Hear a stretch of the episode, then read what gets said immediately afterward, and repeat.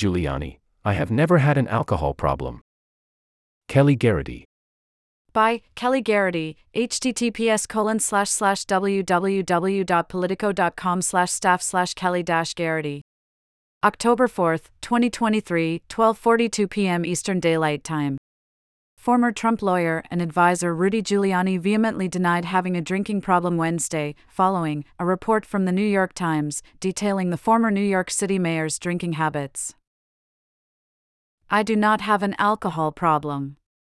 I have never had an alcohol problem, Giuliani said during a press conference in Concord, New Hampshire, in response to questions about the Times report.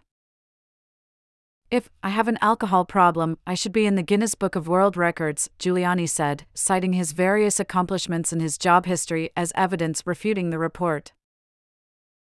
Nobody could have achieved that if they did have a drinking problem. I was working 24 hours a day. It's a big damn lie, Giuliani told reporters, who had gathered outside Merrimack County Superior Court to hear the former mayor announce his plans to sue President Joe Biden over a comment Biden made about him during the 2020 presidential race. According to The Times, those close to Giuliani have been concerned about his drinking for years. That concern has now caught the attention of prosecutors in the federal election case against former President Donald Trump, they report.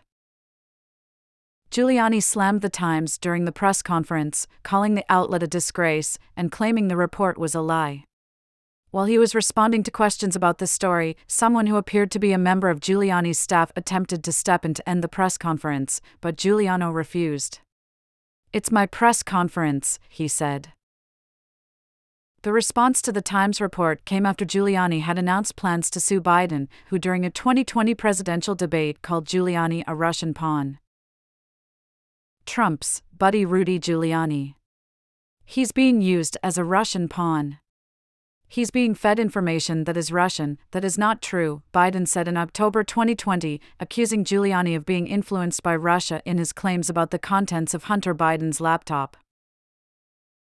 Giuliani, who is facing mounting legal bills and a lawsuit from his former lawyers, lost a second attorney in Georgia on Wednesday, leaving him without local legal representation in the state where he is facing racketeering charges for alleged efforts to overturn the results of the 2020 election. He did not respond to a reporter's question Wednesday about how he plans to pay his legal bills. Want more Politico?